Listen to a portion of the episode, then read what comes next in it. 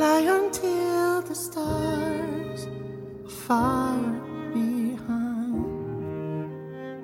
Fly until the wind is calm and kind. Fly until my heart can unwind and tears are left behind. Fly until the stars are far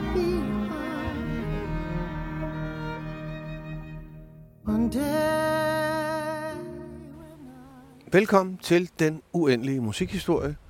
Det er min podcast. Mit navn er Anders Blikfeldt, og øh, i min podcast-serie, der handler det om musik.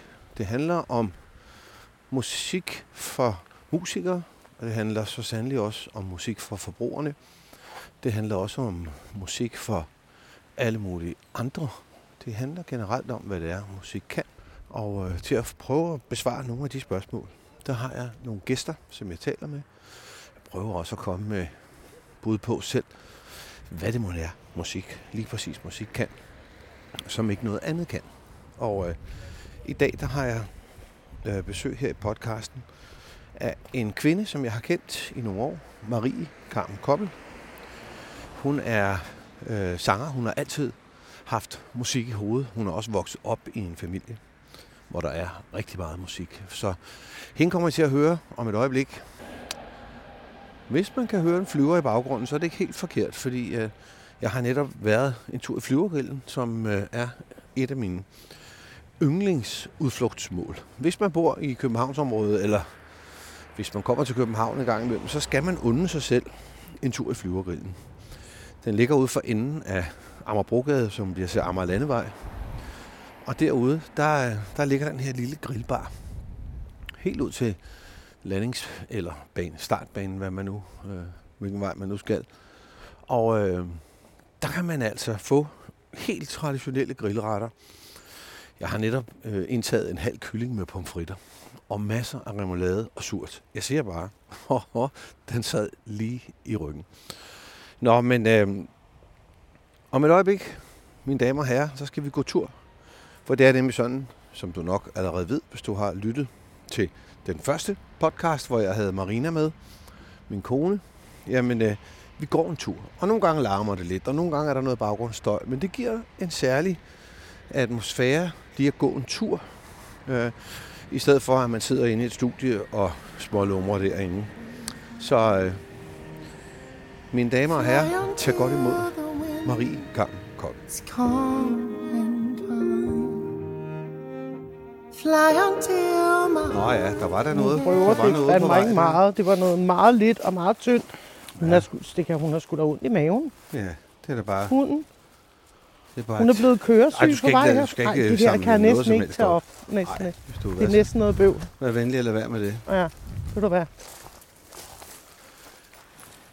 Hvad Nå. så? Er det her, vi går? Ja, det passer fint. Nå, men Marie, velkommen til min podcast. Tak, Anders. Vi går jo tur, og det er ligesom Det det, gør man, vi. det, er det vi Det gør. gør vi. Ja, det gør man i den her. Og det er fordi, at øh, jeg øh, gik en tur med Christian Fuglendorf for så Ja, siden hvor hyggeligt. i hans øh, podcast, og så tænkte jeg, det fungerede sgu meget godt, det Ja. her med at gå. Man taler på en måde lidt frit, når man går, ikke? Jo, man skal bare ikke gå alt for hurtigt, Nej. fordi så bliver man meget forpustet. så man skal, man skal spacere. Jamen, det er faktisk italiensk tempo, ikke? Jo, italiensk lige præcis, tempo. Ja. Øhm, det er så godt. og det, podcasten, den hedder jo Den Uendelige Musikhistorie. Nå, hvor spændende. Øh, og det, som øh, jeg gør i den her podcast, det er, at jeg taler med sådan en som dig for eksempel. Og øh, så snakker vi om, hvad det er, musik kan, Ja, og vi snakker om, hvad musik har betydet for dig. Ja. Så, så det er sådan set ret enkelt. Øhm, så det, jeg vil starte med at spørge dig om, det er i virkeligheden, om du måske for de ærede lyttere kunne tænke dig at præsentere dig selv og sige, Ja. hvad, hvad er du for en? Ja, hvad er jeg? Jamen altså, jeg hedder Marie Carmen Koppel. Jeg er sangerinde og sangskriver. Det er vel, det er vel sådan lidt det, ligesom på det arbejdsmæssige plan. Så er jeg gift og har en datter på 19. Hun hedder Celeste. Og en hund, en pudelhund, der hedder Whitney. Og øhm,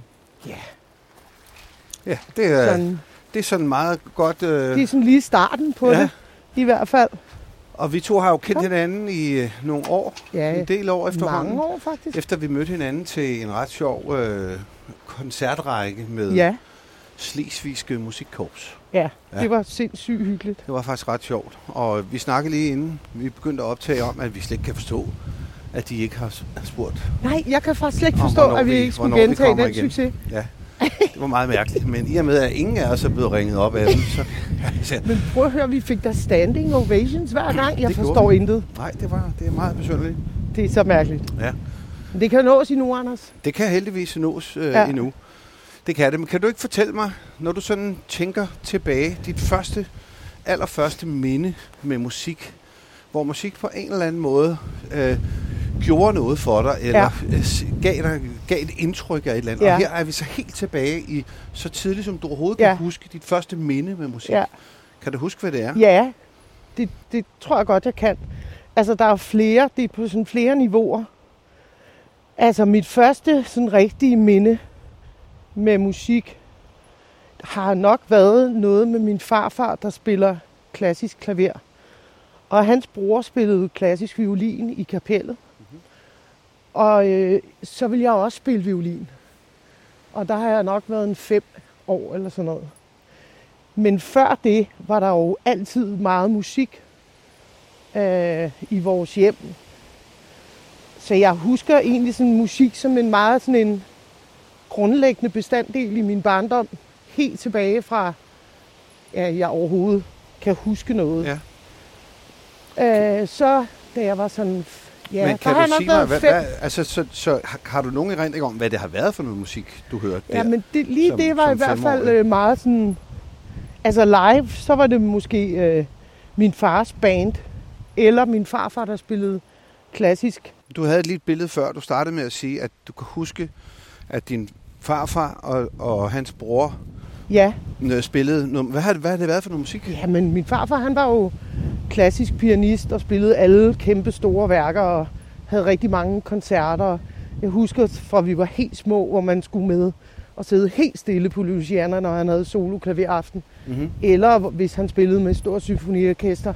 Og det kunne være hvad som helst, han spillede. Ja. øhm, kæmpe værker. Jeg, jeg husker sådan, at han spillede Chopins Polonaiser for eksempel, og det okay. gjorde kæmpe indtryk på mig. Men jeg husker også en helt anden side af musikken, nemlig at jeg havde jeg faldt bedst i søvn om aftenen, hvis jeg hørte noget på en lille kassettebåndoptager, min far stillet ind til mig, som, hvor jeg havde fået et, et, bånd- et kassettebånd med øhm, en egyptisk sangerinde, der hed Um Kalsum på den ene side, og Marvin Gaye på den anden side. og det var ligesom Ja, ja, mine okay. to yndlings. Og der har jeg nok været seks år. Og det var ligesom det, jeg bare har hørt hele tiden. Det var jeg helt vild med. Og så havde min far jo en kæmpe fed pladesamling med alverdens musik, som vi ret tidligt fik lov til at sådan bare gå på opdagelse i.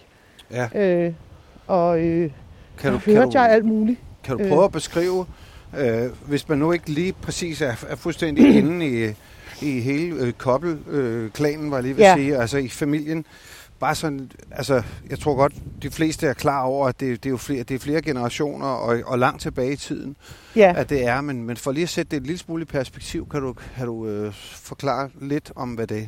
ja, altså min farfar, det var Herman D. Koppel, som var klassisk pianist og komponist. Ja. Øhm, og øh, øh, min far hedder Anders Koppel, og var medstifter af Savage Rose med sin bror Thomas Koppel i slut 60'erne. Øh, og min far er komponist og Hammond-organist. Ja. Men skriver rigtig meget kompositionsmusik og har gjort det i min ungdom eller sådan barndom. I min barndom spillede han med Trille og med Bazaar, efter han gik ud af Savage Rose. Og så lavede han rigtig meget kompositionsmusik og filmmusik, teatermusik, ballet. Aha. De sidste par år har han meget bare skrevet kæmpe værker, som flere bliver opført over hele verden faktisk med symfoniorkester og store Okay. koncerter. Så han sidder meget og skriver noder altid. Jamen så har, er vi jo bare en stor... Øh, min bror Benjamin spiller saxofon og har skrevet en roman i øvrigt her for ikke så længe siden. Og øhm, så mine kusiner synger, og min fætter David Kampmann spiller guitar. Og der er sådan mange. Ja, så det, det er sådan en... Du, man kan roligt sige, at du stammer fra en, en familie, hvor musik har været en, en, øh, en, har været et omdrejningspunkt.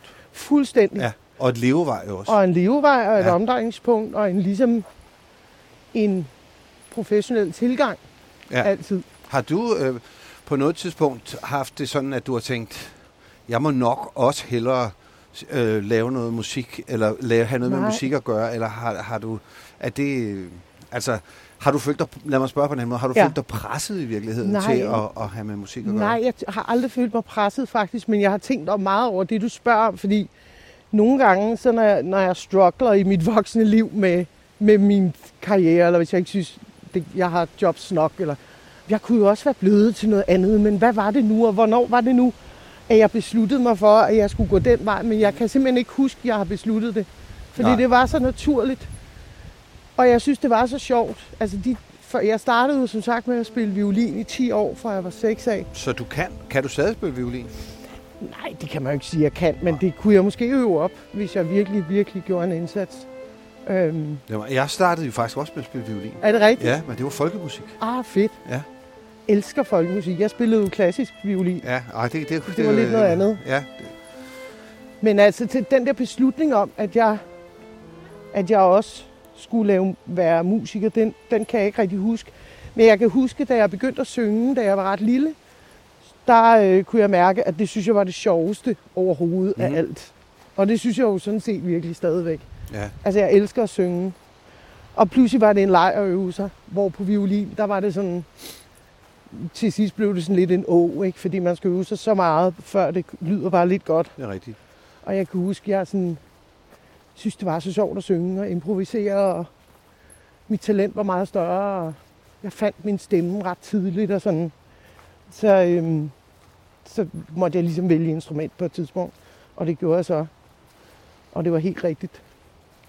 Ja, og, og, og øh, hvis vi nu kigger på sådan din, din tid som præ-teenager, Ja. altså, hvor at, at det jo også tit er, at man, eller i hvert fald for nogen, at man begynder sådan at definere, jamen, hvad er det egentlig for noget musik, man kan lide. Hvad har, hvad Ja. har du så, hvis vi, hvis vi har Marie som øh, 8 eller 10-årig, ja. eller noget af den stil, har du nogle erindringer om, ja, hvad du ja, har hørt? det har jeg. Og det er jo lidt sjovt det der, fordi min far havde som sagt en meget bred, min, en meget bred LP-samling af alverdens genre. Men jeg plukkede altså soulmusikken ud helt selv, som helt lille. Mm-hmm. Altså jeg hørte Stevie Wonder-pladerne og Aretha Franklin-pladerne, og nogle gospelplader, han havde med Stable Singers og Bessie Smith, og altså det var bare, og Marvin Gaye, det var simpelthen soul. Mahalia Jackson var jeg helt vild med som Ja. lille.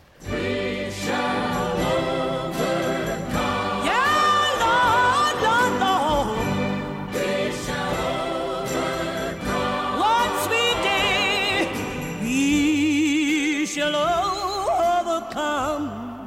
One day we shall overcome. One day we shall overcome. The Lord one day. Yeah, yeah, yeah, yeah.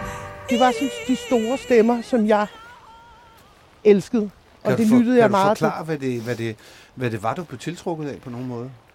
Jeg ved ikke, altså... Øh, det der med, de, det, altså lige den genre, det er jo så meget store stemmer, ekvilibristiske stemmer, men det er jo meget også fra sjæl til sjæl, og jeg tror bare, det blev jeg bare ramt af som lille.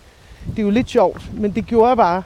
Så havde jeg også en periode i min teenageår, hvor jeg også elskede Nick Kershaw og alt muligt popmusik og sådan noget, ja. men, men jeg vendte altid tilbage til soulmusik, og har altid gjort det.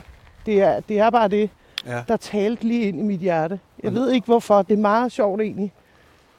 Ja, det er det jo, fordi det er jo ikke, øh, altså det er jo ikke noget, vi, vi på den måde, altså der er vi vokset mere op med, med klassisk violin og med folkemusik og Ja, en, en, en decideret soulmusik. Øh, Jeg Ja, har det jo selv sådan, at, at Ray Charles for mig jo ligesom øh, var og er på mange måder ligesom det første, der øh, på, en eller, øh, på en eller anden måde rigtig sådan samer noget.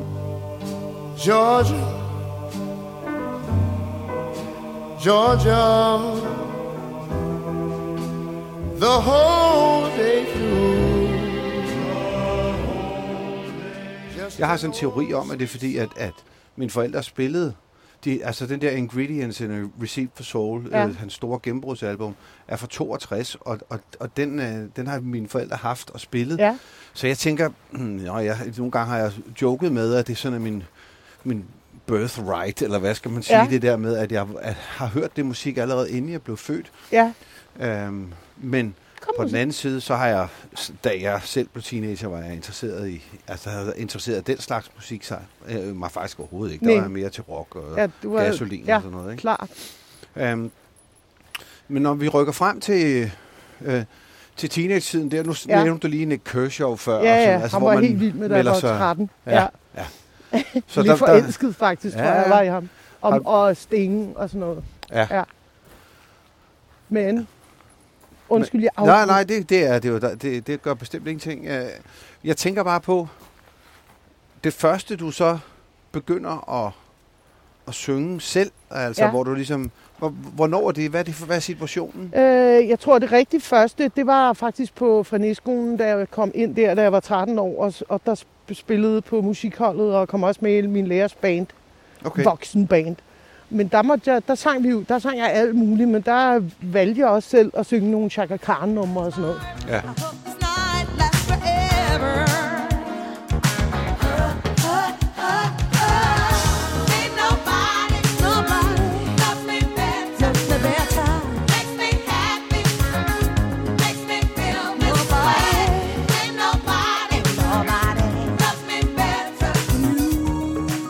Øhm, og det synes jeg bare var vildt sjovt. Og så lavede jeg et orkester sammen med nogle andre uden for skolen, da jeg sådan har været 14-15 år.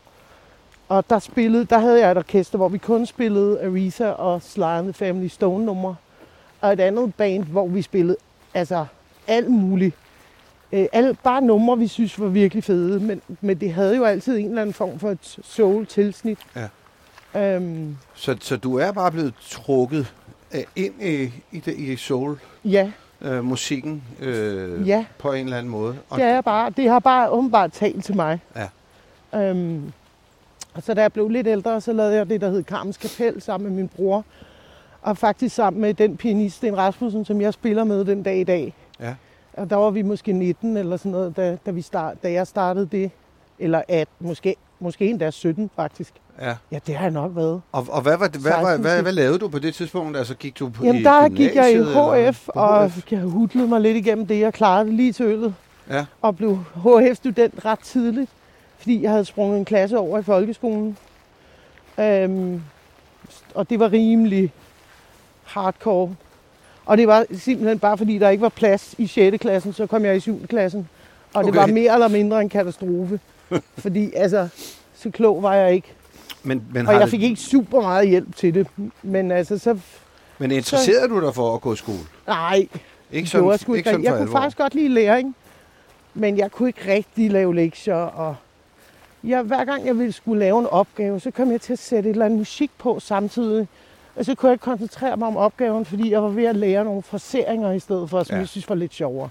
Har du Så- sådan et eller andet tidspunkt, kan du, kan du sådan, ikke nødvendigvis sætte dato på, men, men sætte, er der en eller anden dag i dit liv, i, dit unge, i dine unge dage, hvor du ligesom har nået dertil, hvor du har, har der været et definerende øjeblik af en eller anden art, altså hvor du tænkte, hold da kæft det her, det, det, det skal jeg bare, eller det kan jeg bare lige pludselig, Ja. eller hvordan, altså forstår du, hvad jeg Ja, mener? ja, ja, det forstår jeg godt. Altså, jeg, jeg kan huske, jeg, da jeg var 15, der ville jeg gerne stille op i Berlingske Rytmiske Talentkonkurrence. Mm. Og det var jo, der var jo ikke noget X-Factor eller Nej. tv-programmer på den måde, eller øh, der var jo ikke noget internet eller en skid, skal man lige huske på.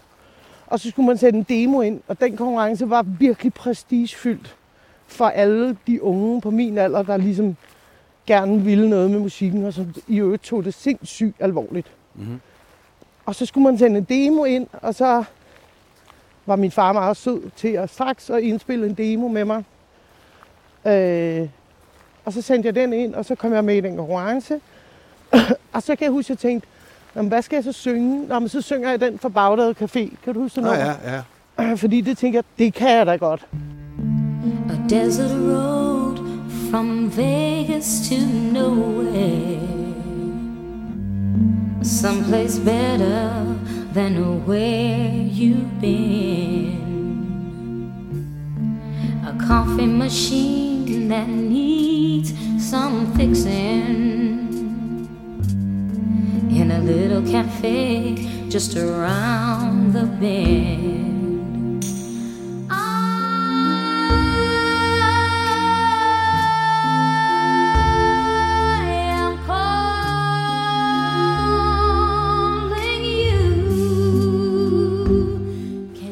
Jeg havde sådan rimelig meget sådan, egentlig selvtillid på en eller anden måde.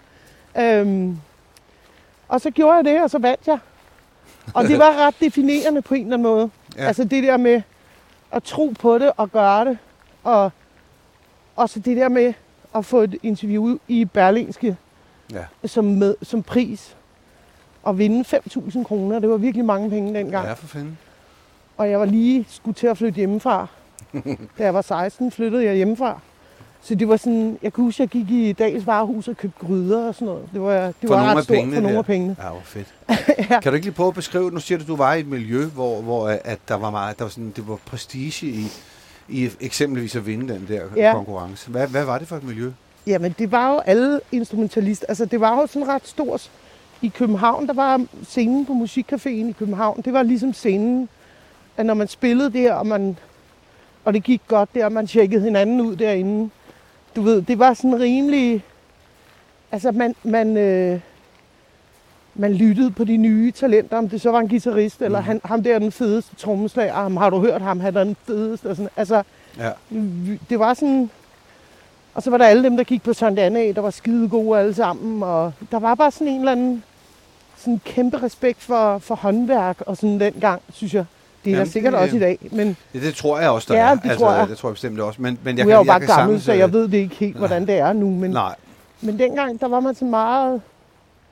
Og så stillede man op der, og så kunne man vinde første, anden, tredje pris, eller talentprisen, som var den store pris. Og det var bare sådan, så var der forskellige kategorier. Og så var det bare meget præcis at vinde det. Det var Ja. ja. det bare. Jamen, altså, Øhm. jeg har selv kommet i det, i det øh, forsøgt at være i det miljø øh, som, Ja. som ung der, ikke med musikcaféen, og, og forsøgt at få lov at komme ind og spille, Ja, og øh, ja. lave demoer og sendt, sendt ind Ja. til det, og så videre. Ja. Også, jeg, det kan huske det år, hvor jeg tænkte, den her, den vinder jeg simpelthen. Ikke? Ja. Og det var det år, hvor at, øh, at, hvad hedder de, at den der øh, dansorkestret så sendte den der Isabella ind og, Ja, vandt, og vandt ja. med den. Ikke? Øh, Klart. så det var, der, nå, ja, okay, der var jeg sådan temmelig langt fra med mit øh, sådan, øh, firespors øh, kassettestudie. øh, øh, men, men, øh, men jeg kan sagtens, øh, jeg kan godt genkalde mig det miljø, og, og netop ja. den der, som du siger, respekt og prestige, der var i, ligesom Ja. at, og, men også sådan, nå ja, så så man lige, altså, så så man lige dem, der, der stod der, de var også virkelig skide smarte og, Ja, og, ja. og, og fine og gode. Ja, og man blev pisse bange, når der, og nu er jeg ham der i aften for at høre os i Ja. ja. aften. Uh, og sådan, ikke? Hvordan, øh, hvordan, hvordan spænder det af med de, med, hvordan kommer du derfra til at, hvad, hvad bliver det første, når du træder ind i en professionel karriere? Hvad er det første, der ja, sker der? altså det første, det første, der egentlig sker, det er jo, at jeg kommer med i Moonjam faktisk, Okay. øh, og er på grøn tur med dem, og får lov at synge et nummer. Hvornår er det? Hvad for et årstal er vi i der? 1991. I 91. Og det var kæmpestort for mig. Ja. Jeg sang øh, Mortens fedeste ballade, der hed Vuggesang. Det skal jeg aldrig glemme. På grøn tur, som det allerførste nogensinde. Det var virkelig sådan... Og det var virkelig et chok for mig at stå på sådan en stor scene. Ja. Og lydniveauet var et chok, og det hele var et chok, for ja. jeg havde stået... Jeg havde spillet rigtig mange jobs med Carmens Kapel på alle de københavnske caféer. Vi spillede onsdag, torsdag, fredag og lørdag. Øh, altid På baggear. på baggear. Ja, så Men ba- og baggear, skal vi lige sige, det er, hvis man kun har et sanganlæg med. Præcis. Og, og man sådan... Som regel ingen monitor eller ja, noget, ingen monitor. Det vil sige, man, man, har, man kan ikke rigtig høre, hvad man Ej, selv laver. Præcis. Og der er ikke mikrofoner på trommer og på guitar Præcis. og alt sådan noget. Det, det er ligesom, det lyder, som det lyder. Ja, Øh, præcis. ja. Men det var en god læreplads at gøre det så meget. Hvordan, kom, Og- hvordan kom du med i, øh, i Jamen? Morten havde simpelthen været ude på sådan en café og hørt mig spille med Okay. mit eget lille band. Ja. Og så synes han bare, det var det fedeste. Og så, så hæver han mig i studiet og lavede noget kor på den plade. Og så kom jeg med ud live. Og det var en kæmpe ting. Var det, var det hvor, du, hvor tænkte du der, oh, oh, Ja, jeg tænkte, åh, det er stort Nej. at stå her. hvor det kører nu? Ja, altså Ja. jeg tænkte i hvert fald, åh, det gad jeg godt med mit eget en dag. Ja. Eller, hold kæft, det var sjovt og fedt at få lov til. Øhm, det så jeg som en ret stor gave, Ja. det må jeg sige. Når du tænker på den, på den tid, hvad, hvad kan du så, hvis, hvis, hvis du prøver sådan at zoome tilbage og tænke på din egen, sådan, hvad tænkte du på? Altså, hvad tænkte du, der, der ville ske, eller kunne ske, når du... Jamen, når jeg du, tænkte jo altid Hvad faktisk, drøm, ja, jamen jeg, min det? drøm var jo at få en stor pladekontrakt. Og jeg må jo sige, at, øhm, at mange af de drømme, jeg havde dengang, de er jo ikke gået i opfyldelse. Så er der så mange andre ting, som jeg ikke vidste, mine drømme var, eller hvad det hedder, som så er gået i opfyldelse. Så på den måde er det jo sådan... Men jeg sang jo rigtig meget kor på i hvert fald 200 album med alle de store danske navne på det tidspunkt. kan og vi- så blev jeg træt af det. nævne, hvad det er? Hvad er det for nogle Det er store sådan navne? noget Sande og, og ja, Thomas Helmi og D&D og Hvor du øh, var, altså hvor, du sang jeg, på i, stu- studiet. studiet? Jeg var i studiet ja. hele tiden og lavede kor på alle ja. plader. Øhm, Hvorfor var du det? Hvorfor blev, hvorfor blev der ringet til dig? jamen, jeg tror, fordi jeg har jo en stor stemme. For det første var jeg virkelig hurtig til det. Og virkelig sådan, så har jeg den der lidt store stemme, der, det, som har en speciel lyd. Og så vil man måske gerne have sådan noget, som havde lidt en soul-klang eller en gospel-klang, mm. og så Mhm. kunne jeg levere det ja. som en af de få. Og øhm, fordi jeg jo altid har haft den der store fuldvøje stemme, og det var der ikke så mange, der havde der. Nej. Øh, Så du tænker, det, det, det, det, var fordi, det kunne du? Ja. Og, ja simpelthen. øh, Men så, du, så blev jeg også træt af det. Og så øh, på et tidspunkt, så tænkte jeg, det gider jeg simpelthen ikke mere. Øh, jeg havde været på turné med Sanne også efter Moonjam live, og så tænkte jeg, "Nå, jeg gider aldrig synge kor mere nu. Slut. Okay. Prøv lige at fortælle så- mig, med, ja. bare som en lille nedslag.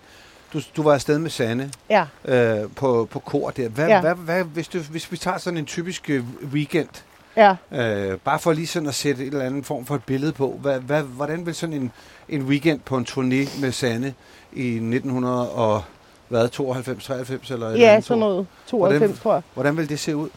Jamen altså, man mødtes jo på luren og blev samlet op af en stor bus, og så var der jo et kæmpe hold, og med dertil hørende, hvad der er, teknikere, manager, musikere, entourage, whatever. Og så kørte man til Jylland og spillede, og det hele var fest. Man og, kører til Jylland. simpelthen. Ja, altid til Jylland, siger det, jeg. gør, det gør man Man stadigvæk, føl- ikke? Jeg kører Ja. hele tiden til Jeg Ja, det elsker jeg Jylland. også. Ja, jeg jeg også. føler Jeg mig godt hjemme, også når jeg Jylland. kører til Jylland. Samme her. Men så kørte man afsted og spillede, og det var tit en stor fest, det hele. Og, og jeg må sige, set tilbage, så var jeg meget ung. Jeg var måske 19 år, og sammen med nogle meget, meget ældre voksne mennesker, som havde en helt anden øh, livserfaring og stod et helt andet sted end jeg. Så på en måde, så øh, synes jeg, det var hårdt også. Øh, dels havde jeg ikke noget solistisk på den tur, og dels så, så var vi enormt meget væk hjemmefra. Og øh, jeg følte mig lidt ensom, for at være Ja. helt ærlig. Øh, og jeg følte mig lidt udsat også. Øhm, og det er først noget, jeg egentlig sådan har tænkt over sidenhen.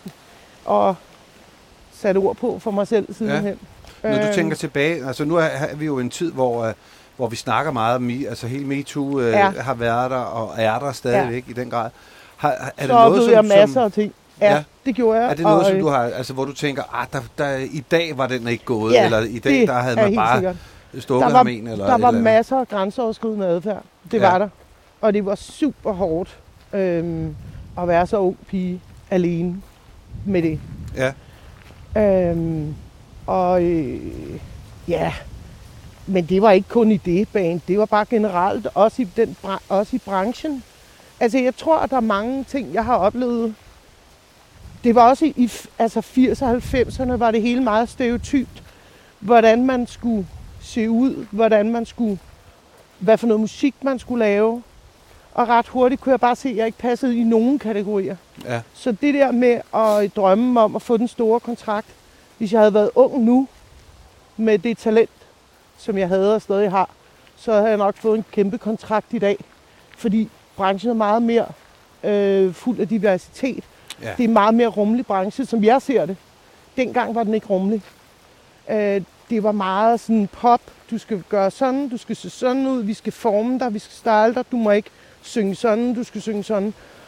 Og hvis der er noget, man ikke kan, så er det at sige, hvordan jeg skal synge. Fordi mit næb, det bare kommer så meget inden fra mit indre.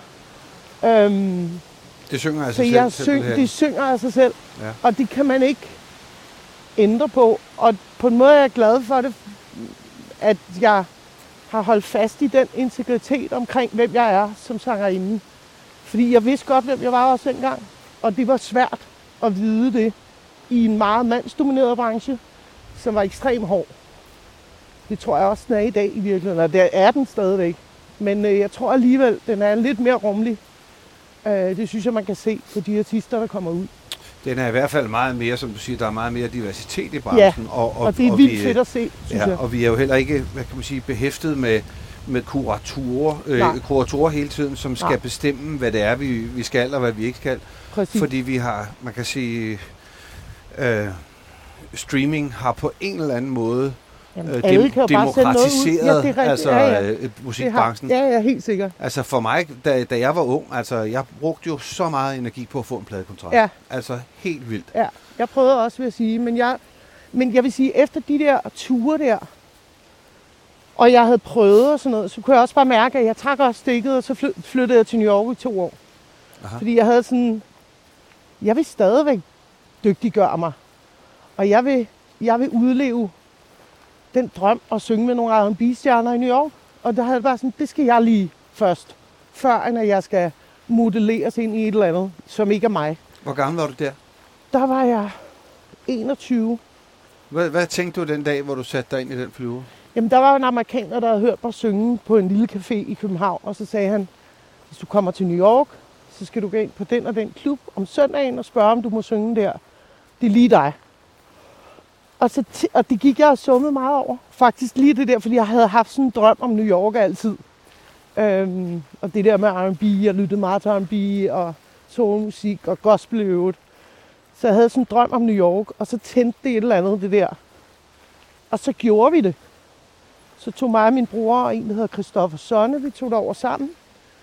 Og så, øh, så gik jeg ind på den klub en søndag, og dengang var det meget opdelt sort og hvid, hvidt i New York. Ja. Klubberne var opdelt, radiostationerne var opdelt. Jeg tror også, det er blevet meget mere, i hvert fald mere åbent, og mere, Jamen det er det. end det var dengang. Ja, det er det heldigvis. Øh, men så gik jeg derind på den klub, og der var jo, jeg er den eneste hvide, og så spurgte jeg, om jeg måtte synge. Og så var jeg ved at pisse i bukserne, mens jeg ventede fire timer. øh, og så kom der den ene fantastiske sanger op efter den anden. Og så, Hej. hej. Og så sagde jeg til min bror, øh, jeg vil ikke alligevel. Jeg tør ikke det her. Øh, og så sagde han, jo jo, nu venter vi. Nu har vi været her så længe nu. Og så gik han op og spurgte, ej, nu må det snart være Maries tur, eller min søsters tur, så han, sagde han. og så blev jeg kaldt op, og så skulle man bare sige et nummer, man ville synge med det der band og en tonart, og så gjorde jeg det, og sang jeg Donny Hathaway-nummer. Ja, hvad for net? Uh, A Song for You.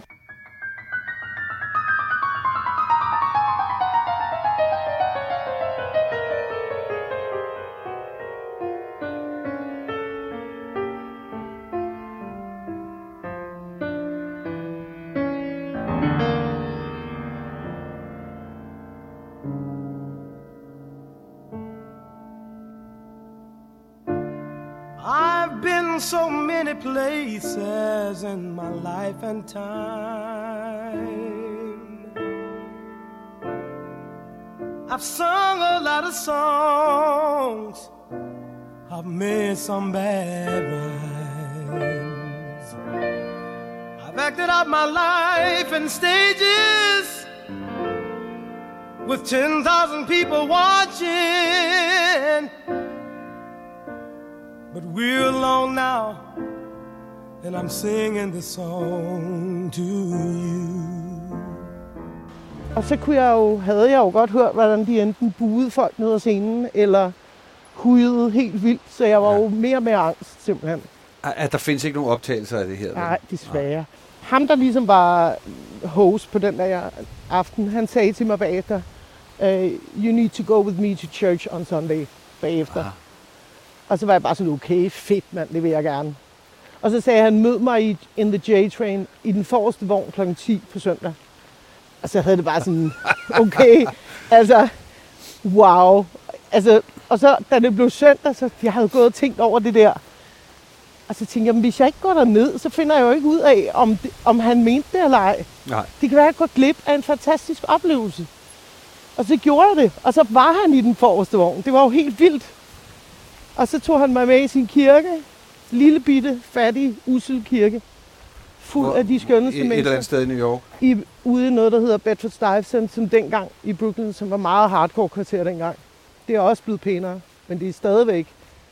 Ja, Brooklyn var, var, var rimelig hårde Jo, sager men på lige det præcis det ja. kvarter var ret, Okay. ret ghettoagtigt. Og så, så hævde han mig op, øhm, og så sang jeg et gospelnummer der, og så blev jeg ligesom en del af, af kirken. Sang hver søndag og fik masser af krammer og havde en ekstra familie der, og, og de synes jo, jeg var vildt mærkelig på en eller anden måde. Hvem, hvem er hende der? Ja. fra Danmark, der synger sådan der. De forstod ikke, om jeg var alien, eller hvad fanden, altså hvordan, ja, hvordan kunne det gå til, Ja. at hun kommer ind i vores kirke, sådan en rødhåret, hvid pige fra Norden. Altså de, men de, jeg elskede dem, og de elskede mig, og jeg havde sidenhen min mor med en gang, og jeg har haft min bror med, og jeg har haft min far med, når de kom over. Øhm, og det har været en kæmpe op- oplevelse for mig. ja, det må det, det have været. Det må det have været helt vildt fedt. Ja, altså, helt vildt. Også når du netop har, har haft den der, øhm, at det ligesom altid har ligget i dig. Og, og så kom derhen, hvor det egentlig, altså Arne-stedet var jeg lige ved at sige, ikke? Der hvor, hvor det hele startede. Og så sang jeg jo meget på de der klubber, hvor du ved, så, så blev man kaldt op lige efter mine store helte, Boys to Men havde sunget et nummer. Eller lige efter Chaka Khan. Eller som jeg har stået og sunget i skolen, da jeg var 13. Så Ja. stod hun der, så skulle jeg op lige bagefter. Altså det var jo helt vildt lærerigt. Ja, altså man fanden. blev jo bare lidt dygtigere af det. Det Ja, gjorde det man jo. Føler du, at, øhm, at der ligger i dag en lige så stor udfordring foran dig musikalsk, som da du startede med at spille? på en måde synes jeg, det er nogle lidt andre udfordringer nu, øh, end dengang. Øhm, jeg går meget op i min, min storytelling i mine sange. Og mine sange handler om mit eget liv og alle de ting, jeg har gået igennem i mit liv. Og det er lige så stor en del af det at synge for mig nu, som det er at være den bedste til at synge de høje fuldvårdstoner og de vildeste runs og fraseringer. Nu handler det meget for mig om også at, det har det gjort i mange år, men det har udviklet sig også med alderen, det der med, det jeg fortæller, det er, det, det er meget vigtigt for mig. Øhm, det var det også dengang, men det er jo noget andet at synge sin egen sang, end at synge et Whitney-nummer, ikke? Altså det, det skal være vedkommende for mig. Ja. Øhm, Whitney, hun er, er en af dine store forbilleder, ja, ikke? hun er mit største Ellers så hed forbillede. din hund måske nok heller ikke Whitney. Nej, det, det er Anders. det kan man tænke over. Din Ja. hund hedder Bodil, ikke? Så Ja, kan man jo. tænke over, hvem var det? Det er Bo Bodil Lutzen. Ja, var det godt. Rest in peace. uh, men øhm, er, der, er, der, er er der et, et Whitney Houston-nummer, som, som da du hørte det, der tænkte du bare, Ja. okay. hendes første, første plade, det det nummer, der hed you, Got, you Give Good Love kom fra den første plade. Da jeg hørte det første gang, det første nummer, jeg nogensinde hørte med hende, der faldt jeg faktisk ned af stolen.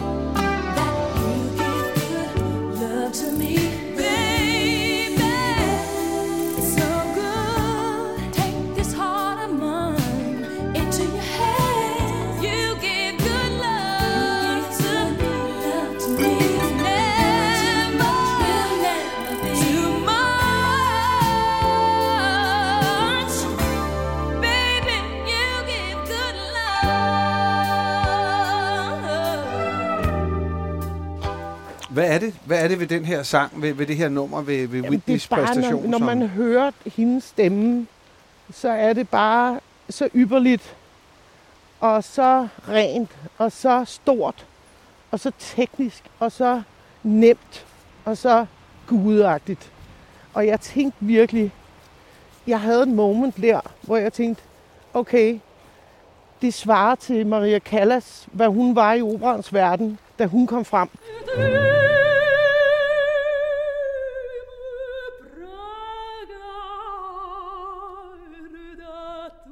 Der er en i et århundrede, der, lyd, der kan det, som Maria Callas kunne. Ja. Der er en i et århundrede, der kan det, Whitney kunne. Jeg havde samme oplevelse. Altså det der med, det er, det er sjældent det der. Og så tænkte jeg lige et øjeblik, okay, jeg kan lige så godt holde op, fordi det der, det er helt op i stjernehimlen. Men så ret hurtigt fandt jeg ud af, at man må jo ligesom synge med sit eget næb. Øhm, Det, det, det er lige præcis den følelse, har jeg selv haft mange gange. Ja. Det, der, det, er for, det der, det er simpelthen for stort eller for Ja, godt er for til, godt. at jeg kan melde mig ind i, Ja. altså så, Ja. som en, der skulle forestille sig at kunne noget i den retning. Ikke? Præcis. Men jeg har sunget masser af Whitney-numre. Synger stadig masser af Whitney-numre. Jeg elsker at synge. Jeg synger dem på min måde med mit næb. Så kan man jo godt. Ja. Og mit, jeg har altid tænkt, at jeg har jo mit, mit næb, og det er det, man skal gøre. Og man kan jo også altid høre, når det er mig. Altså, så det, det er jo fint nok. Ja. Øhm, men hun var, hun var sgu nummer et. Må, må jeg spørge en gang, øver du? Ja, Ja. det gør jeg tit. Ja, meget ja. faktisk. Hvor- Hvordan, hvordan, hvordan Jamen, gør du det det? kan være på alle mulige måder. Det kan være, at jeg Er det struktureret? Er det sådan, Nej, at hver det- mandag... så, Det var øh, meget struktureret, da jeg var yngre, for der øvede. Okay. jeg bare hele tiden. Ja. Nu kan det være sådan noget med, at jeg sidder og lytter på noget igen og igen, og når jeg skal lære noget, så tager det mig ind i, tager det der nummer det ene, det næste, det, så sidder jeg og synger med, og stadig prøver at forfine nogle ting, raffinere nogle ting. Det kan være nogle øvelser, det kan være, at man synger efter noget, det kan være noget, jeg gerne vil forfine eller lære mere. eller, Ja, ja, altså man Så splitter være- en, ja. en, en frasering Ja, ad, det og siger, det den, den skal jeg være. skulle lære, den der. Eller sidder og lytter på en klang, eller sidder og forstår, hvordan gør man det der, eller... Ja, det kan være mange ting. Ja. Øhm, så det kan jeg sagtens. Du øver. Ja, det gør jeg. Vil du sige, at der er en mening med musik? Der er en kæmpe mening med musik. Altså for mig, der, der må jeg jo bare indrømme, at øh, for mig, der er, kan musik jo være det eneste, der kan være sjælehelende for mig. Hvis jeg, hvis jeg er i knæ eller krise, hvad jeg virkelig har været mange gange i mit liv, øh, som alle mennesker nok er nogle gange, så det, der ligesom virker for mig, det er at høre noget bestemt musik. Og det kan jo være en sang, der sætter en i et mode, man ved, Nå, men så kommer jeg derhen, når jeg hører det. Mm. Og faktisk så er det meget gospel, der... Og jeg er ikke engang religiøs, men det er det, der ligesom hjælper, synes jeg. Nogle bestemte ting. Ja. Øhm, øh, jeg synes musik, altså når man hører noget, der er indspillet, så er det, sætter det jo ind i alverdens øh, følelsesmæssige øh, stemninger. Så og når man hører det, noget musik live, så er, det, så er det jo det der med, at man er en del af et øjeblik, spillet et øjeblik, der aldrig kommer tilbage. Ja. Det er jo magisk. Ja, det er nemlig Det er både ja. magisk, når man er den, der udøver. Det kan også være magisk at være den, der sidder og publikum. Altså, jeg, jeg, jeg elsker det virkelig. Ja. Det har du selv prøvet tusind Ja, gange. ja, ja, ja. Jamen, altså, jeg, jeg, jeg elsker jo øjeblikket, hvor man står der. Altså netop Ja. ja. det der. Fordi man ved aldrig præcis, hvad der kommer. sker, eller Nej. om det går godt, eller om det Nej. går dårligt, eller Ja. hvad, hvad der er... Hvad, altså, Præcis. hvad det og er når for man nogle først har mennesker, man den står der, over ja, for. præcis. Ikke? og når man først har prøvet den der ud af kroppen magiske oplevelse, hvor det hele går i et, så er det jo den, man altid prøver at komme tilbage til. Og det Ja. sker jo ikke hver gang, men Det sker en gang imellem, men på en ny måde. præcis. Ikke? Og det er det, der er, det, det Og er, det i er jo- virkeligheden, det er hele tiden a new drug, man, man er på vej Det er så fantastisk. øh, til at, at, at prøve at finde. Øhm, ja, I virkeligheden har du svaret lidt på det, men jeg vil også Ja. spørge, hvad musik er for dig. Musik er øh, simpelthen en meget vigtig ingrediens i mit liv. Og det er jo netop det der, som jeg også sagde før, at, man, at det hjælper mig i forskellige situationer til at klare og overkomme forskellige ting faktisk. Altså, øhm, det kan jo sætte ind i alle mulige humør og stemning, stemninger. Det bare betyder så meget for mig at, at kunne det. Og få hjælp gennem musikken til det. Øh, til at bearbejde følelser og komme af med følelser. Det, det kommer an på, om man er udøvende, eller om man er den, der lytter. Øhm, altså, jeg synes jo, det er fantastisk at få lov at synge for nogen, der kommer for at høre det, jeg, jeg er stadigvæk benåret og taknemmelig hver gang, fordi jeg synes, det er for vildt. Ja. Altså, Hvad, hvad håber du på, sådan karrieremæssigt? Ja, jamen det er jo så lige det. Jeg er jo hele tiden sådan i en bølge af op- og nedture i min karriere, fordi jeg på en måde følte mig lidt nødt til at øh, ligesom stå ved siden af branchen på en eller anden måde, fra jeg kom hjem fra New York af. At jeg har jo aldrig helt følt, at jeg blev omfavnet af min egen branche, eller øh, fik nogen former for hjælp fra min egen branche. Så jeg har altid gjort det meste selv, og det giver nogle op- og nedture ind imellem. Mhm. Men jeg, altså, nu har jeg jo lavet et nyt album, som jeg er pisseglad for. Så vi spille nogle jobs som det, og jeg elsker at spille min juleturné. Det håber jeg, skal blive ved med altid. Og det er jeg meget taknemmelig over. Så håber jeg, at jeg skal lave samarbejder med folk, ligesom jeg altid har gjort. Og så mødes vi på en turné. Så det håber jeg, at vi skal igen, Anders. Ja, Hvis det de ringer jeg jo. virkelig også, ja. ja. Ellers kan det sgu godt være, at vi bliver nødt til Vi at bliver ringe. nødt til at ringe altså, vi bliver nødt til at sammen. Vi må minde dem lave- om, ja, vi- hvor helt fuldstændig for uroligt Vi må lave et var. con- conference call ja. til dem. Men jeg håber der stadig, jeg håber bare egentlig, at jeg får lov til stadigvæk at øh, spille live, og der kommer nogen. Det er, det, det er jo virkelig meget små drømme. Ja. Og det tror folk altid er løgn, når jeg siger det. Fordi set udefra tror, folk, tror mange jo altid, at det bare går som en let som en leg.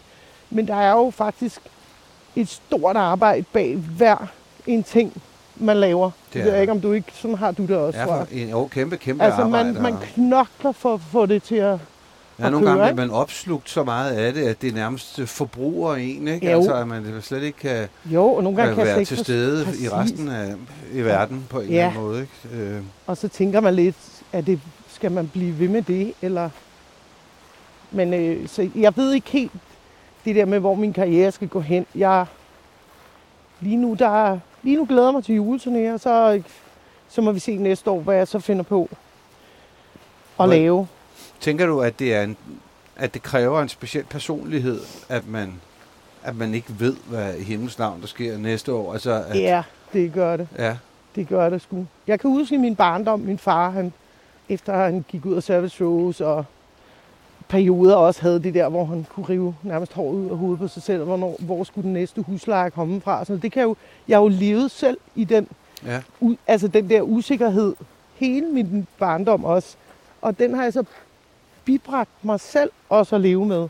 Og det kræver en eller anden form for is i maven at kunne sige, det skal nok gå, og det går altid. Og, øhm, tro, og også det der med, synes jeg er en meget vigtig ting egentlig, det der med, at ens selvtillid er jo ikke ens hele tiden. Det er jo ikke sådan, at man har, jeg har i hvert fald, bare højt selvværd hele tiden.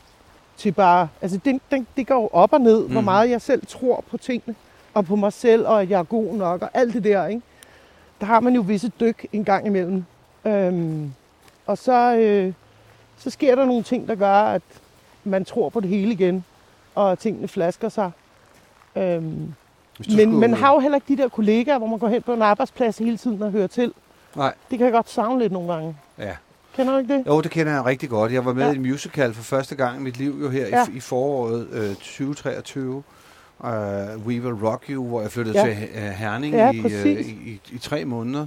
Og det var ret øh, fedt, ikke? Det var fantastisk at opleve det der med at være en del af et hold. Det Kom var igen. f- altså faktisk jo nærmest første gang i min karriere, Ja. hvor at det ikke var mig, der havde sidste ord. Præcis. Eller hele ansvaret. Eller ansvaret, Ja. ja. Altså, hvor at, at det, var, det var... Pludselig ringede, eller man fik en sms, du ved, 10 minutter i prøvetid. Ja. Prøven er aflyst i dag ja. på grund af sygdom. Ja. Nå, jamen, øh, skal vi så ikke? Nej, det skal vi så ikke. Okay, men så bliver jeg der bare hjemme så. Nå, altså, fedt nok. det, ja, det var, en, det var meget specielt Ja, at opleve, når man har været vant til og er vant til hele tiden at forsøge at forvalte sin egen karriere og Ja. ja. liv øh, ud i et i, i, sådan et sammensurium af en eller anden Og art. man føler et kæmpe ansvar for arrangører, for musikere og Ja. folk, man, man, man Ja, har med, med man sig. ikke? aflyser ikke, og man er ikke Ej, syg. og man altså, står på scenen, selvom man er Ja. syg. Og, Jeg har aflyst én gang, og det var da jeg fik corona. Altså, ja. der måtte jeg jo ganske enkelt ikke møde op. Ej. Øh, men jeg, jeg må jeg være ærlig at sige, at jeg løj om, at jeg sagde bare, at jeg var simpelthen så dårlig, at jeg ikke kunne møde op. Fordi Ja. jeg vidste, at jeg havde koncerter igen om torsdagen, og Ja, der var ja. jeg frisk nok til at spille. Ikke? Præcis. Og så mødte jeg op med corona. Ja. Yeah, well. Det gjorde alle andre også. ikke? Ja, det gjorde alle. Ja. Ja. Øhm, jeg vender lige tilbage til dit seneste album. Ja. Øhm, fordi øh, du fortæller, at du fortalte der, at det, det er blevet vigtigere og vigtigere for dig, at det ligesom er din egen historie, eller ting, du Ja. selv funderer over, eller Ja. som er vigtige for dig. Er der et nummer der, som, øh, som du tænker, vi, skulle, man, vi skal høre lidt af, så, og, og måske en forklaring bag? Ja, det kan vi sagtens. Det ville være fedt. Altså, jeg øh, tænker, så skulle vi måske høre lidt af det nummer, der hedder Fly. Ja. Som, øhm, som jeg har skrevet musikken sammen med Sten Rasmussen. og så har jeg skrevet en tekst, og den er sådan, den handler meget om, at jeg vil prøve at skrive en tekst, som, som ligesom beskriver øh, alle de der ting, man går igennem i sit liv, som er super, kan være super hårde, og der har jeg jo virkelig haft min del af udfordringer øh, med kronisk sygdom og øh, familiesammenføring og skilsmisse før det, og der har bare været mange ting, og er mange ting. Og øhm, så har jeg prøvet at skrive en sang, hvor der alligevel ligesom, når man synes, det hele er ligesom ret sort i det, at der alligevel er håb, og man ligesom kan, du ved, flyve ud over problemerne, og så er der lys derude. Og det var sådan lidt vigtigt for mig at prøve at skrive en sang med håb. Øhm, fordi det, det er sgu så vigtigt, at man holder Ja. fast i det, ikke? Det det. når man synes, det hele er lidt, lidt hårdt. Den, øh, den kommer der noget af her nu. Fly until the stars are far behind. Fly until the wind is calm and kind. Fly until my heart can unwind and tears are left behind. Fly until the stars are far behind. One day when I am healed from the hurt inside of me, where will I let go? Only time will show. Maybe you'll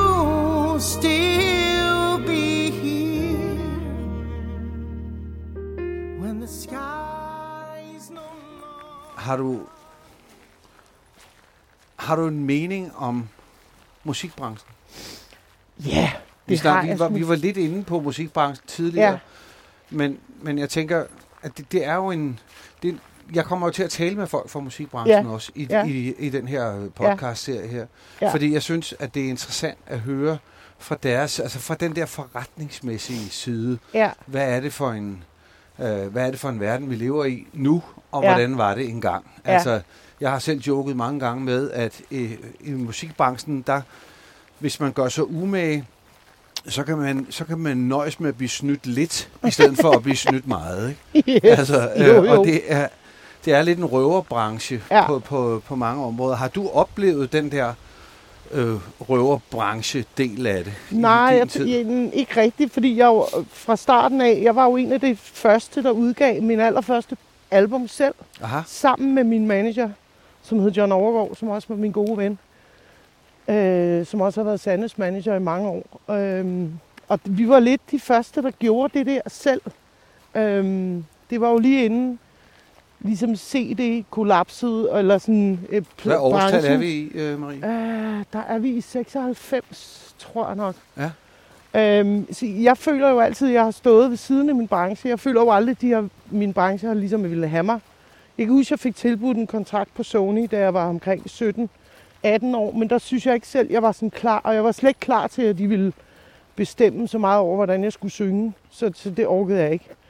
Øhm, men det er jo egentlig også Og så rimelig var der- overskudsagtigt. Altså som 17-årig ja, men det var at fordi, jeg være synes mega jeg dygtig klar. til at synge Ja, ja. og få tilbudt en pladekontrakt fra Ja. verdens største pladeselskab Ja, øh, og så sige, at jeg tror lige, jeg trækker Jeg den lidt. huske, vi fik et budget, og, så, og, og det kan jeg huske, jeg ikke... Det, jeg var ikke klar, og jeg ville til New York, og jeg ville... Men der, det, jeg føler også, at jeg... Altså, jeg føler, at det er en meget mandsdomineret branche. Og jeg føler, at i mange, mange af de vigtige gatekeeper-positioner er det stadig mænd, og det er meget tit de samme mænd, og nogle af positionerne er sgu de samme mænd, som, som var der dengang. Altså, Mm-hmm. ja. Ja, jeg føler, at... Øh, og når du siger det gate, øh, gatekeeper, men for eksempel keeper, dem, altså, der så er det, be- bestemmer, der- hvad der skal spilles på DR, for eksempel. Der har Altså, vi der- den, den, samme, øh, den samme mand øh, øh, i den samme stilling siden, så vidt jeg husker, 2004. Ja. Og det var dengang, jeg blev cancelet, fordi det var det år, jeg blev gravid. Og da jeg blev gravid, der blev jeg, fra dag af blev jeg cancelet på DR. Så blev min, har mine plader ikke blevet spillet siden, og det er otte album siden, at jeg blev spillet på DR. Og det synes jeg jo er så langt ude i forhold til, at jeg er jo en artist, som har klaret mig selv, og som jo har et publikum derude. spiller rigtig mange koncerter. Der kommer mennesker til alle mine koncerter. Jeg har formået alligevel uden hjælp fra nogen at ligesom holde, skabe en karriere og skabe et, et godt koncertliv. Øh, hvilket faktisk er, det skal jeg huske at sige til mig selv nogle gange. Det skulle meget godt gået i forhold til, at jeg bare aldrig har haft et pladeselskab. Altså, ja. øhm, Men hvor, hvor, kan, har, du, kan, har, du, har du en forklaring eller en teori om, hvorfor er det sådan? Altså, hvorfor er der den der store forskel imellem, at man kan være en meget populær artist, som sælger mange billetter ude omkring i landet, og man så alligevel bliver 100% fravalgt på, på, øh, på Danmarks Radio, som altså jo er vores to, allesammens Ja, de øh, to station. første plader, der, den første var jo A-rotation på P3, så kom jeg A-rotation på P4, og så der, fra dag af, så blev jeg cancelled derfra. Jeg har aldrig forstået det. Jeg synes, jeg har lavet mange gode plader. Øhm, jeg synes også bare, at respekt for mit virke, burde de da lade mit publikum bare på P5 høre mit nye album. For det er jo mit publikum, der hører P5, som kommer til mine koncerter, men de må ikke høre mit nye album. Det synes jeg er latterligt. Så jeg kan ikke forklare det, men der, du kan jo se sort på hvidt på rapporterne, at det handler også meget om at være kvinde og være over 45. Der er den helt gal. Hvor hvis du er mand over 45, kan du stadig få spillet din nye musik. Ja. Så der er en kæmpe, også en kæmpe kønsdiskrimination. Øhm, og det synes jeg er super nederen og meget ærgerligt, og det er skide sur over. Øh, det har faktisk været rigtig sur over lige på det her sidste album, fordi jeg synes virkelig, det var godt. Jeg synes, det var mit bedste album. Ja, men øh, det er en frustration, jeg kender ganske udmærket. Øhm, øh, det er det ja, jeg virkelig. føler bare nogle gange, jeg, så, jeg står så alene med det der, ikke? Jo. Øh, men øh, det, så det har lige sådan skulle sluge, du ved, at Jamen, det er også det var en, sådan, det var, det, det er en bitter pille at sluge. Jeg kan huske det meget Ja. tydeligt med Big Fat Snake, fordi Ja. at vi var jo... Øh, vi var jo sådan nærmest definitionen af et P4-band Ja, præcis. i, fra øh, omkring øh, 2000 og så øh, eller slut 90'erne og så frem Ja. ja. til en eller anden gang midt i nullerne, hvor alt hver gang vi lavede et album, så sagde det bare, så blev det Ja, spillet på fulde ja. og fra den ene fra det ene album til det andet, så, Så forsvandt det. vi. Ikke Ja. ja. bare forsvandt vi, men, men vores, altså også vores bagkatalog var Ja. pludselig øh, bare taget af programmet. Ja, og, er det ikke øh, utroligt? jo. Det der er frægt. og Altså, det, det, er det, sgu det, føles ud. også mærkeligt. Hej Michael. øh, jamen, det, det er nemlig en underlig, øh, det er virkelig en underlig ting, fordi øh, det jeg har tænkt på i hvert fald, Ja. det er, at det jo efterlader vores publikum lidt historielyset. Lige præcis. Øh, fordi vi, vi, vi får vi bliver præsenteret for noget musik, som vi bliver vilde med. Vi finder ud af, hej, jeg elsker Paul Krebs, eller whatever. Ja. Og hvad har han på hjerte? Og lige pludselig så stopper det bare. Så ender man med stadigvæk at købe billetter til Paul Krebs' koncerter. Men Ja, når man kommer man frem... vil vildt gerne høre ham. Ja, man vil skide gerne høre ham, Ja. ja. men når man kommer frem, er man ikke blevet præsenteret for de sidste otte Nej, albums, og det er derfor man står ikke. man bare og venter på de sange, som man, man lærte at Kendte i kende for forvejen. 20 år Ja. siden. Ikke? Præcis. Ja, og det, ja, det, det har jeg altså også svært ved at Ej, forstå, jeg, jeg hvad synes, det, det er op ad bakke. hvorfor det er sådan. Det Ja. forstår jeg simpelthen ikke. Nej. Øh, og så synes jeg også, som du siger, det er underligt, at det er at den samme, øh, hvad skal man sige, altså, at de samme personer sidder som gatekeeper, eller som, Ja, som dem, der, der, der gør, om det er muligt eller ej at komme øh, igennem. jeg, Ja. tror, jeg tror simpelthen ikke på, at de overhovedet har hørt det. Det bliver bare noget, min sidste. Min sidste. Jamen, det kan også- det- jeg det- tror det simpelthen kan- ikke på det. Jeg tror bare, når, det, når der var hun, ej, det gider jeg ikke at høre. Altså, Annette Haik har jo været Ja, ret hun er- hun har til at, meget op omkring Ja, det. og det har været så fedt, synes jeg, hun gjorde det. Ja. Og øhm, jeg ved, der også er et tv-program i gang omkring mange af de ting, vi har snakket om her, som kommer Aha. øh, på et tidspunkt. Altså om... om, Om øh, kvinders øh, altså, manglende lige behandling i vores musikbranche. Øhm, om krænkende adfærd, om Danmarks Radio, om det hele, alt faktisk det hele. Det ved jeg, der er et programserie, der er i gang med at blive Ja. lavet. Det bliver lidt Ja, spændende. det bliver meget spændende. Ja. Nu er det også blevet regnvejr af helvede til, Ja, ikke? det er, Virkelig det er blevet en god gang Altså, støvregn. Det er ja, sådan en, vi- man, vi, hvor man øh, bliver ægte våd. Ikke? Det er også lige ved, at, at det, vi ikke længere kan kalde det for støvregn, ikke? Det er, Jo. altså, om vi nok Så jeg havde kommer- faktisk skide pænt hår, da vi gik fra hjemmefra. Ja, det, det, det, det, det, det, det er lagde jeg slut nu. til, ja. Der er ikke mere med det nu. Det, øh, åh, det ser stadig skide godt ud. Tak, Anders. øhm, nej, jeg tænker, er der, er der noget, du... Øh, er der noget, du sådan... Med, med, din, med din mange år i branchen, er der, hvis du skulle... Hvis der skulle være nogen, der, skulle, der vil starte, som du kendte og holdt af, som vil starte i musikbranchen i dag, Hvad, hvad vil du sige til dem? Faktisk så har- tænker jeg tit over det. Altså på en måde vil jeg slet ikke, hvis jeg var dem, vide, hvor jeg skulle starte. Fordi det var, der, hvor jeg startede, var jo simpelthen med at blive god, fordi jeg spillede så meget live. Ja. Altså jeg spillede på de små caféer, jeg øvede mig så meget ude på caféerne i at synge. Det ville jeg slet ikke vide, hvordan jeg skulle komme i gang med nu, hvis jeg var ung nu. På den anden side, så synes jeg, de har, der er nogle muligheder for, at man kan udgive sine ting selv. Og, og jeg synes også, mange yngre i den unge generation, de har en anden tro på sig selv, og en, en, en anden sådan lidt mere tro på, at de godt må være dem, de er. Hvor i 80'erne og 90'erne, så skulle vi alle sammen lidt være ens. Ja. Det vil sige, hvis man øh, sang på en bestemt måde. Jeg fik altid at vide, at jeg sang for meget. Kan du ikke skrue lidt ned? Kan du ikke lade være at synge så meget? Så kraftigt. Altså, det var sådan, Og man skulle passe ind i... Ja, så jeg, må- meget, jeg måtte ikke alt det, jeg var god til. Nej. Som er mit varemærke i dag. Nej. Øh, så var jeg lidt for rund og også lidt for buttet. Det måtte man heller ikke være. Så skulle man have det tøj på, der blev sagt, man skulle. Altså, der var så mange regler dengang. Ja. Jeg følte det som en stor mobning. Altså på en eller anden måde. Jeg følte mig mobbet ud af branchen på en eller anden måde. Øhm, og der tror jeg, at de unge de har en helt anden ro i, hvem de er. Det Og det virker synes lidt jeg er sådan, vildt fedt. øh, Jamen, det virker det virker sådan- lidt som om, at der det synes er jeg er inspirerende. Virkelig nogle, inspirerende. Ja, der kommer, altså, tager sådan en som Tobias Rahim også, ikke? Altså, som, som er åben omkring Uh. Ja, alle mulige ting, er som, så som du er aldrig nogensinde ville have, have hørt fra hverken øh, Thomas Helmi eller, Præcis. eller nogen andre Der er, dengang. lidt, vel? Altså, der er lidt kortere ind til de ting, der, som folk kan spejle sig i. Ikke? Men tror du ikke øh, også, det er noget med, at man, at man, øh, at man har social media nu? Jo, Altså, helt sikkert. At det er, det er ligesom er blevet en, Helt sikkert. er noget, man, man, man... Du er også ret aktiv på sociale medier. Ja, sådan, jeg er måske ikke så privat, men jeg er rimelig aktiv faktisk. Mm. Øhm, jeg deler måske mere en masse tanker og følelser til dig lige nu, end jeg gør på Instagram. Men, ja. Men det er ikke fordi, jeg ikke, har, at jeg ikke tør tale om det egentlig. Jeg synes, jeg er ret åben som type. Men det er vildt fedt at se de unge ligesom bare, øhm, ja, netop have den der tilgang, hvor at man godt må vise sin sårbarhed. ja. Det måtte man ikke i 80'erne og 90'erne. Nej, det måtte man ikke. Og man blev mobbet af helvede til, øh, hvis man ikke passede ind. Ja. Er du bevidst om dit image? Altså, øh... hvor, hvor meget energi bruger du på dit, på dit image? Altså, image tænker du så på... Så dit professionelle billede ud af til, Nej, this is Marie Kampenkoppel, Ja, du ved, ikke? det ved jeg ikke. jeg synes, jeg tror, jeg har gået meget op i, også sådan helt tilbage fra min ungdom, det var ligesom at, at, at være, bevare min integritet som musiker. Ja. Det er jeg meget bevidst om. Jeg har aldrig rigtig lavet noget, jeg ikke kan stå indenfor. Øhm, og det er jeg egentlig ret glad for på en måde. Altså, det synes jeg egentlig er meget fedt. Det er da også virkelig et kardinal, øh, en kardinalpunkt, ja. øh, kan man sige.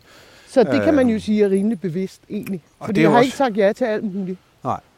Det er jo også noget, Ja. man, man, man kan, når man vælger også, som du jo et eller andet sted har valgt at være. Altså, jeg er godt klar over, at det er tilfældet, der måske mere har valgt det sådan for dig, men at du ja. har, er måske lidt den der ensomme ulv i, Åbenbart. du er din egen, du er din egen øh, branche, ikke? Altså, eller hvad Jo. kan man sige, du er din egen, du er dit eget orkester, du er din egen øh, lykkes øh, Altså, smed, jeg er jo glad for, altså, at jeg har nogle musikere, jeg har spillet med utrolig mange år, som betyder rigtig meget for mig. Blandt andet min pianist, ikke? Ja. Vi har et ret fedt samarbejde, som er ret unikt. Her er vi også ved at få Og- flettet nogle hunde sammen, faktisk. Ej, det er meget godt. Vi, har jo, vi går jo tur med vores to pudler. Ja, vi gør. Vi har, Ja. vi har en pudel hver. Ja, det skal ikke hedde sig. Nej, Nej. det er en Din pragtfuld er jo aprikosfarvet, og øh, min er sort. Og de er så søde. De er nogle gode hunde. Ja, Ja, det er Meget. helt bestemt. så Øhm, dejlige. Nå, så dit image, det er ikke sådan, at du, øh, at du tænker, at det her, nu, vil- nu, vil jeg, nu vil jeg gøre sådan og sådan, eller nu vil jeg... Er du strategisk i forhold til din Nej, karriere? Jeg tror, jeg er dårlig til at være strategisk, faktisk, Anders. Øh, men altså, jeg vil sige, jeg, jeg har altid ligesom stillet op til mange ting, og sådan, du ved, øh, ja, for forskellige ting, sag, sager, som jeg synes er vigtige, og øh, givet tilbage på den måde, på en eller anden måde, ikke? Ja. Er Øh, det, det fordi, er jo du, er, er det fordi du tænker, at... Ja, det er det bestemt, ja. Men er det også fordi, du tænker, at musik kan, altså, at det, du kan, kan være med til at, at hjælpe nogle andre? Ja, eller det er, jo det, man, det er jo det, jeg håber hver gang. Eller Ja. også håber jeg bare, ja, om det så er kampen for de iranske kvinder, har jeg stillet op for, så vil stø- antiracisme, klima, hvad det kan være. Altså det, flygtningekampen har jeg også været en del af, og Røde Kors, og Vil du, Altså, have været, vil du have været det, hvis du ikke var, hvis du ikke var sanger, hvis du ikke var komponist og musiker, og vil, vil du så have, det håber jeg vil du virkelig så have faktisk. involveret dig i det på den Det- måde? det håber jeg. Jeg tror, at man bliver mere spurgt om det. Ja, man bliver jo selvfølgelig meget spurgt ja. om det. Øhm, man bliver jo ikke spurgt, når man ikke har et virke, man kan bruge til et eller andet. Nej. Men jeg håber da, at jeg, jeg vil gå ud og samle lidt mere ind, og sådan noget, end jeg gør, ikke? Øhm, Og, men man kan, ikke, man, man kan jo ikke både bruge lørdagen på at, at synge, øh, det kan man ikke. synge gratis for, for nogen, for derefter at bruge søndagen på at gå med raslebøsser. Ja, det kan man måske nok gøre, men, øh, men, men det giver jo ikke... Nej, det kan man... Oj, Uh, det jamen skat dog! Ja, det Åh, er oh, bare Gud. Bodil. Hun er, hun er, Bodil. Bodil er jo meget Åh, Bodil, bekym- er en bekymret hund, jo ikke? Åh, altså, det er en meget Bodil. bekymret hund. Øhm, Min hund er Whitney er en meget fræk hund. Ja. Ja, hun er lidt skrab. Ringe af størrelse, men, men stor Ja. af... Det er lige det. Nej, men jeg, nu skal jeg for eksempel synge til de hjemløses jul på, på Rådhuspladsen i år, og det har jeg gjort nogle gange. Og det kan jeg godt lide. Hvad skal du synge sådan en dag? Jamen, eller så aften? jeg- Så gør jeg det, og synger for de hjemløse, hvor de holder jul på Rådhuspladsen. Ja, Og det er super fedt. Det har vi gjort ret mange gange. Og det gør jeg midt i min allertravleste periode. Men det er fordi, det er vigtigt for mig at gøre det. Øhm, fordi der står nogle hjemløse, som også skal have en julekoncert, ikke? jo. Øhm, så sådan kan man også bruge sig selv, og det synes jeg er vigtigt at Ja. gøre. Ja, det har jeg også indtryk af, at du er, at du er god til. Jeg synes også tit, jeg, jeg hører om, at, at du fortæller, at du har været til det ene eller det andet, Ja. eller jeg har- ser det på øh, Insta, eller hvor- hvor det Præcis. nu kan være. Ikke? Men det er fordi, jeg synes godt, man kan give lidt tilbage, hvis man ja. har mulighed. Ikke? Hvis jeg, nu er vi lige ved at være hjemme, og det pisser ned, så nu vil jeg bare lige... Jeg, jeg, jeg, jeg synes ikke, jeg fik et helt klart svar på, Nej, ja, hvad det, hvis, du, hvis der var nogen, hvis der var et ungt menneske, der Ja. skulle ind i branchen. Om, altså, jeg tror, du- jeg tror basically vil jeg i hvert fald dygtiggøre mig. Ja. Altså det, det, det er noget, jeg har lært hjemmefra med min klassiske opvækst. At man skal dygtiggøre sig. Og man skal arbejde med sit stof og sit materiale. Og øve sig. Det vil jeg i hvert fald sige var nummer et. Ja. Og så skal man tro på det, man, man, man vil. Og, og så skal man være aktiv og have flid. Det handler også om flid. Fordi heldet kommer til dem, der knokler med det. Sådan er det lidt, ikke? Man kan ikke læne sig tilbage. Nej. Man er nødt til at arbejde hårdt. Så det vil jeg sige, arbejde hårdt, øv dig, tro på det, gør det. Så, så kommer det. Med de ord vil jeg sige tusind tak for en øh, fantastisk dejlig samtale, og øh, tak fordi du ville være med. Tak, Anders, fordi jeg måtte være med. Ej, hvor er jeg gennemblød. Ja, Ja, det var- vi er helt Det gennemblødte. blev lige pludselig meget Og øh, til er også her. helt gennemblødte. Ja. I starten var det faktisk fint, men så Hej, blev det pludselig. Dårligt.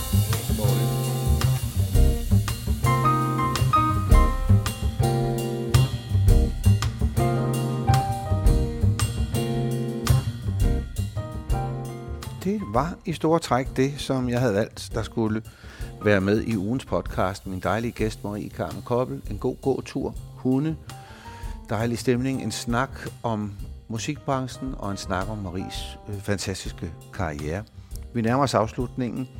I går aftes, der havde jeg premiere på min allerbedste jul, min julekoncert, som man stadig kan nå at opleve selvfølgelig rundt omkring i landet igennem hele december måned. Det er en ret dejlig julekoncert. Jeg har min datter Alma med, og Martin Jørgensen på keyboards, og jeg har Ulrik Bust, og øh, så har vi en ret sjov rytmeboks med, synes jeg også. Nå, men det er noget andet. Det kunne være hyggeligt, hvis du kom forbi der. Vi har også skrevet bog, Marina og mig, en juleeventyr for voksne. Inde på min hjemmeside, andersblikfelt.com, der kan du finde billetter øh, til både juleturnéen, men også til TikTok-turnéen, øh, der kommer næste år, som er min nye soloshow. Det er altså på min hjemmeside. Du kan også gå ind på Facebook og Instagram. Du må meget gerne skrive din mening om det, du hører. Det bliver jeg glad for. Altså, medmindre du har virkelig, virkelig synes, det er det værste lort, du nogensinde har hørt. Men hvis du bare har noget konstruktiv kritik, så hører jeg rigtig gerne om det. Den her podcast, den indeholder jo, som du nok har hørt et par gange, reklamer. Og det har jeg altså bare valgt at sige, sådan er det med den her podcast. Og det er den eneste måde, der kan komme en lille smule indtægt på det her arbejde. Og der er faktisk virkelig meget arbejde med det. Så det må du leve med, som Mette hun siger. Og øh, i næste afsnit, der får jeg besøg af en mand, som jeg virkelig synes er spændende. Og som er fed, og som lige har været med på en ny single, som jeg udgiver øh, 1. januar. Måske nytårsaften faktisk allerede. Han hedder PDB, og han er rapper, og øhm, han er virkelig, han er sådan en, der har, han kan det der battle rap. Det kan han virkelig til perfektion, vil jeg sige. Ham skal du glæde dig til at møde, fordi det er igen en helt ny vinkel, en helt ny måde at se musik på. Øh, og jeg synes jo netop, det er det, der er så spændende ved musik, at man kan se musik fra alle mulige forskellige vinkler, at det bliver brugt til så mange forskellige ting, som det gør. Så kan jeg også række lidt længere ud. Øh, efter PDB, der kommer der også en med selveste Johnny Hansen, som øh, jeg skal mødes med og snakke med. Det glæder jeg mig også til. Så der er spændende ting i pipeline.